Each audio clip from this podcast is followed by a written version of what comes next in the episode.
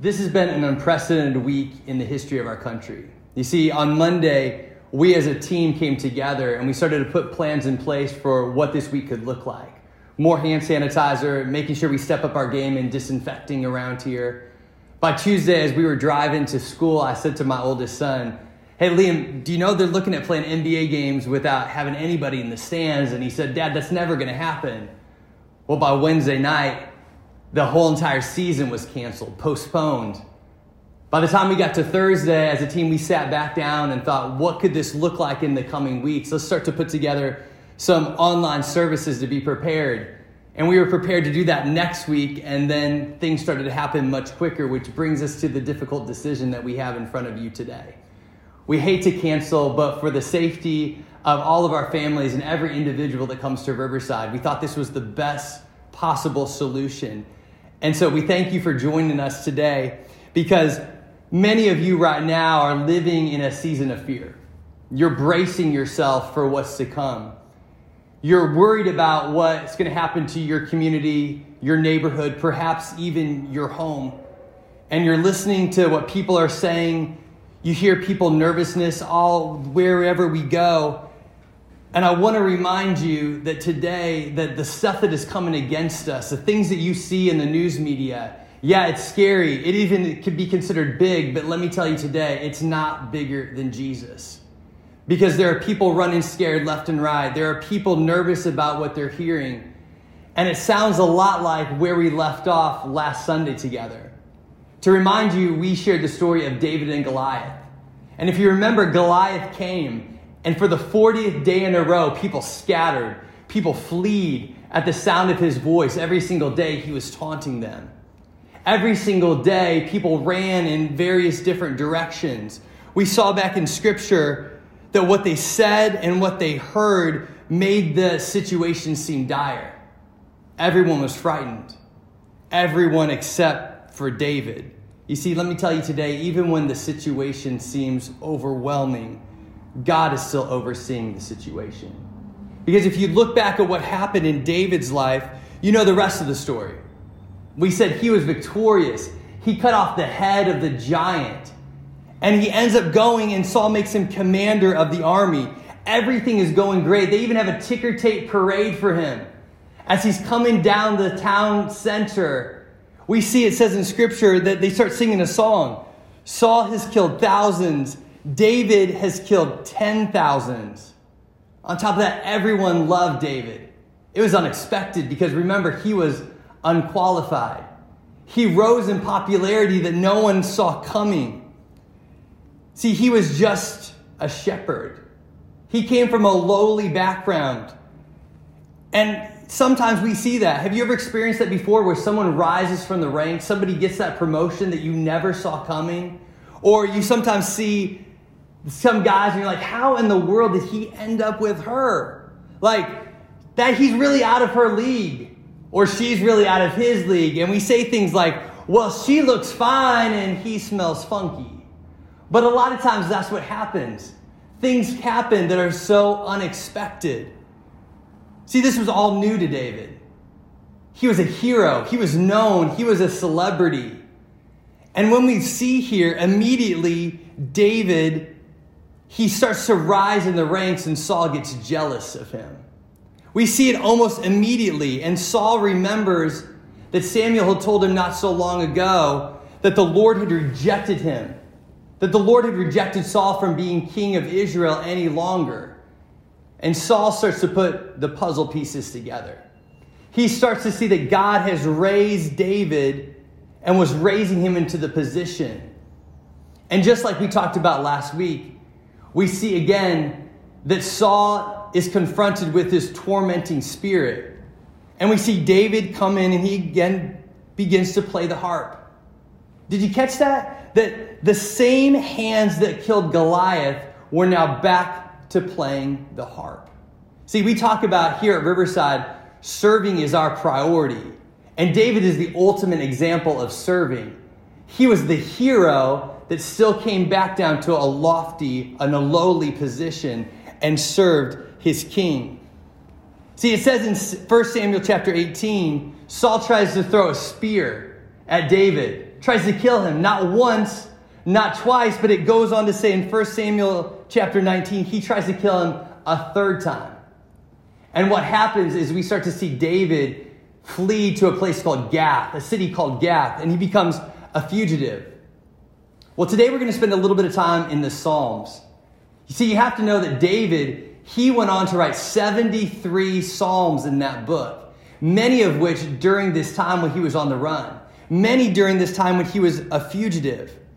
See, I'll tell you, this week I spent a lot of time in the Psalms. As I've been watching news reports, as I've been looking up stuff online, there's, it's very easy for us to be in a fearful state of mind.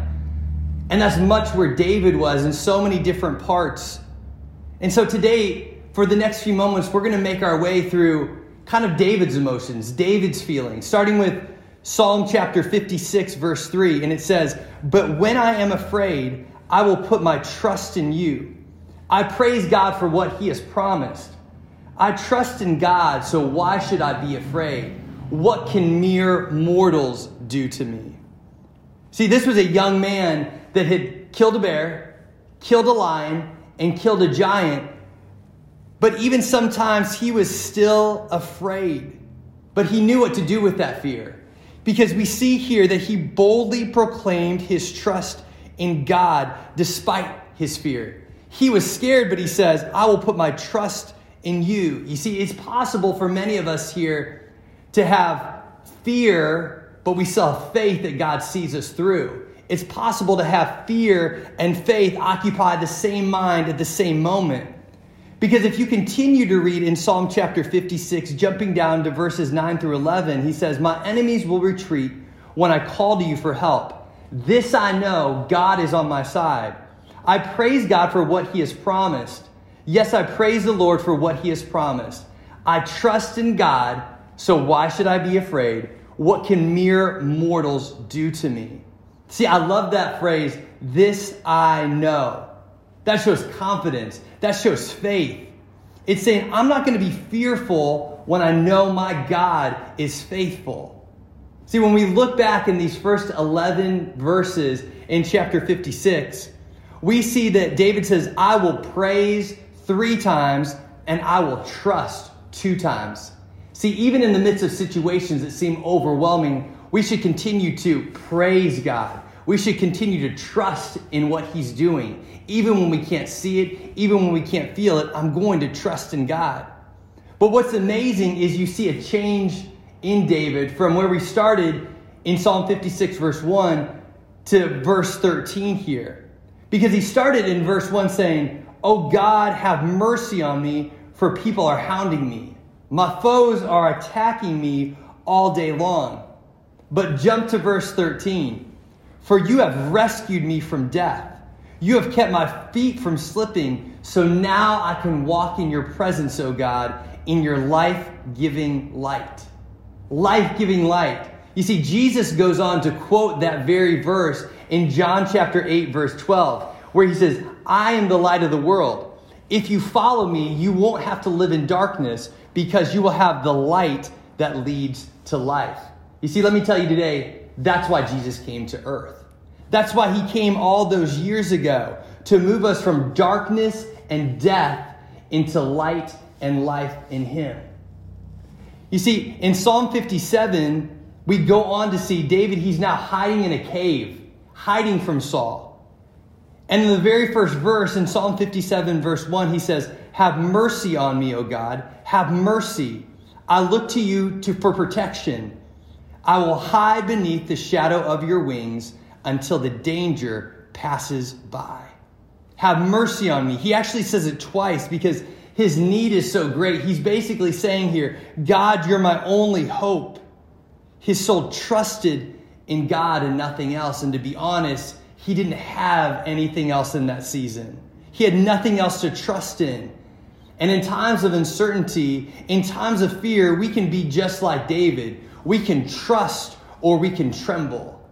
We can trust that God is looking out for us, that He has the best for us, that He's going to protect us. Or we can go into the fetal position, stay in our room, stay in our bed, and get scared by what's going on around us. So that's my challenge to you. Will you trust or will you tremble? See, I love the image of this when he says, I will hide beneath the shadow of your wings. That image of a mother bird, how she shields her young chicks from predators, from the wind, from the rain, from the elements, by gathering them under her wings. And David often uses that imagery throughout the Psalms. See, you need to know that's what God does.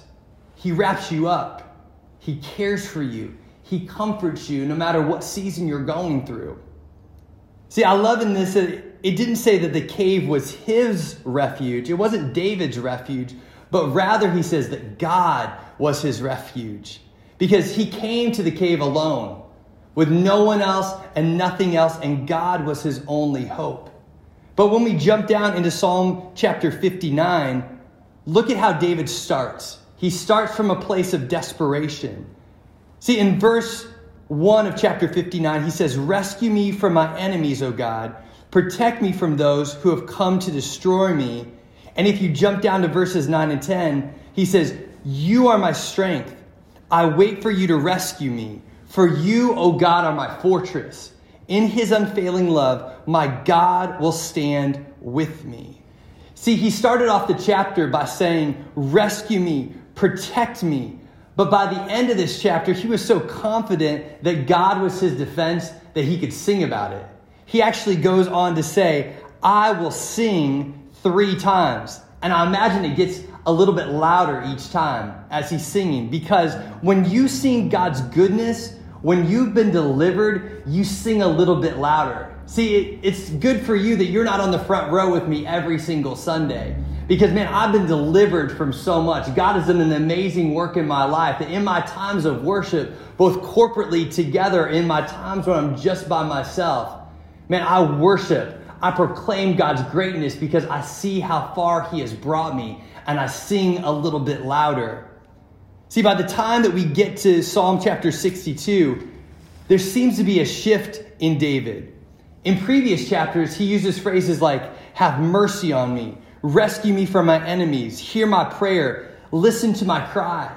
Many times, David starts off with this great need, this overwhelming circumstance or situation, this crisis that he's facing. But when we get to Psalm chapter 62, David begins by declaring his great confidence in and his trust in God. See, Psalm 62 seems to come from a time of trouble but he asks God for nothing.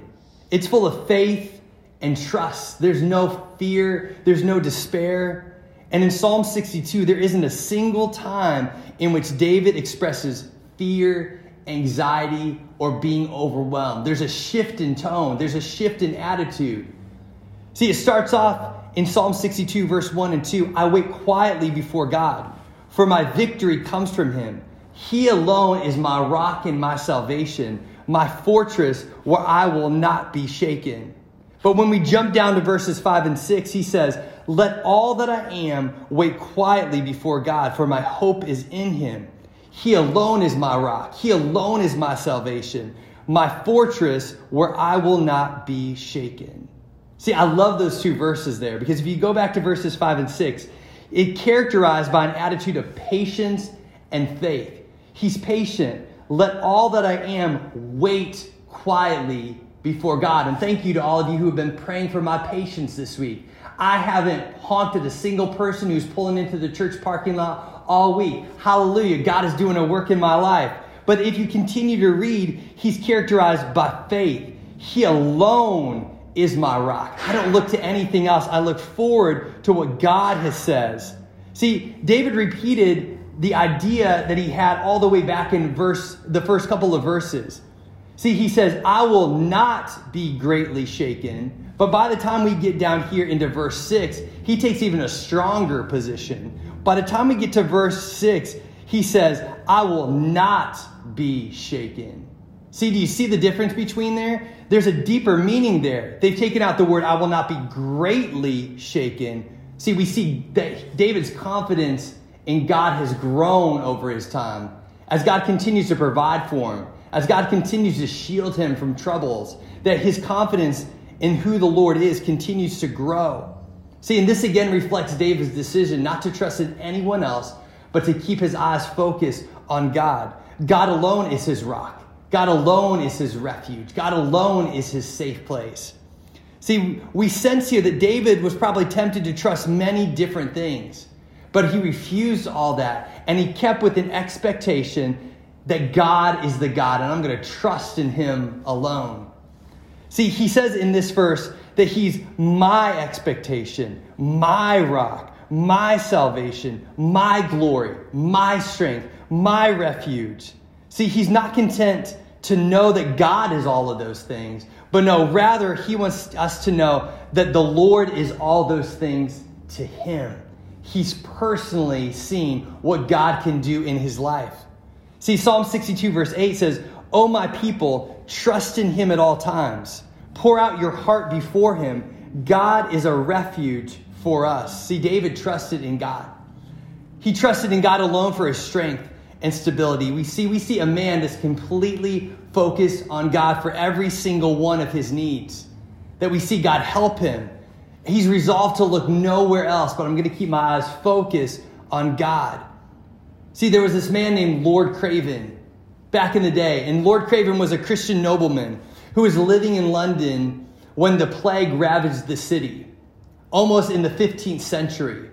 And what many people did during that time is in order to, to get away from the plague that was spreading, many people of that social status would get all their things together, grab a coach, and they would head to their country home. And so one day, Lord Craven was doing that, and he as he was walking down one of the hallways, preparing to leave the city, he heard one of his servants talking to one of the other servants, and this is what he said I suppose by my Lord's quitting London to avoid the plague, that his God lives in the country and not in the town. See, that statement right there was a seemingly innocent remark, but it did something to Lord Craven. It did something so deeply that he canceled his trip. See, it goes on to say that my God lives everywhere, he told those servants, and he can preserve me in town as well as in the country. I will stay where I am. So he stayed in London. And his legacy was that he went and helped the victims of the plague. And God's hand was on Lord Craven, that it said never once was he ill, never once did he catch the disease himself. See, that's a word for our generation right now, what we're dealing with as a nation. See, there's a verse that I've clung to throughout this week that I've shared time and time again in 1 Corinthians chapter 16, verses 13 through 14. It says, Stay alert Stand firm in the faith, show courage, be strong. Everything you should do should be done in love.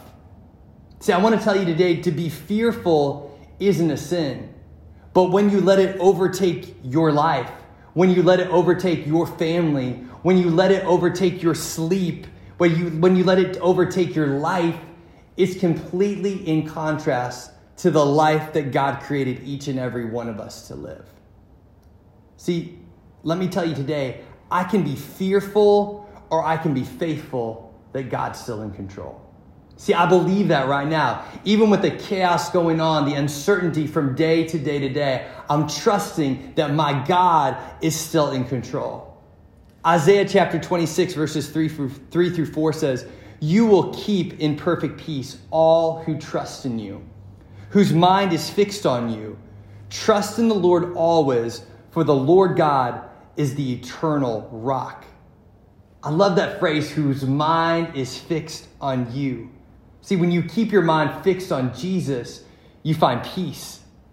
In our last series, The End, we talked about our thoughts and how our thoughts will dictate where we go, how our thoughts will dictate how we feel about ourselves. And throughout Scripture, it talks about the importance of the mind, how important our mind is, for instance, it says we are transformed by the renewing of your mind.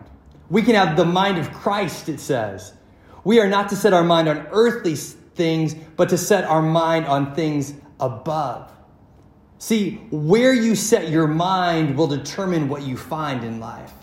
It will determine the kind of thoughts you think and what you focus on. See, Satan attacks our minds very cleverly.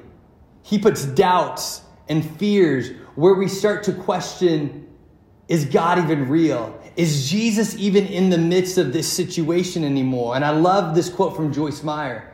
She says, You cannot have a positive life and a negative mind. See, I want to tell you today your mind will determine where your life follows. So, who's driving it?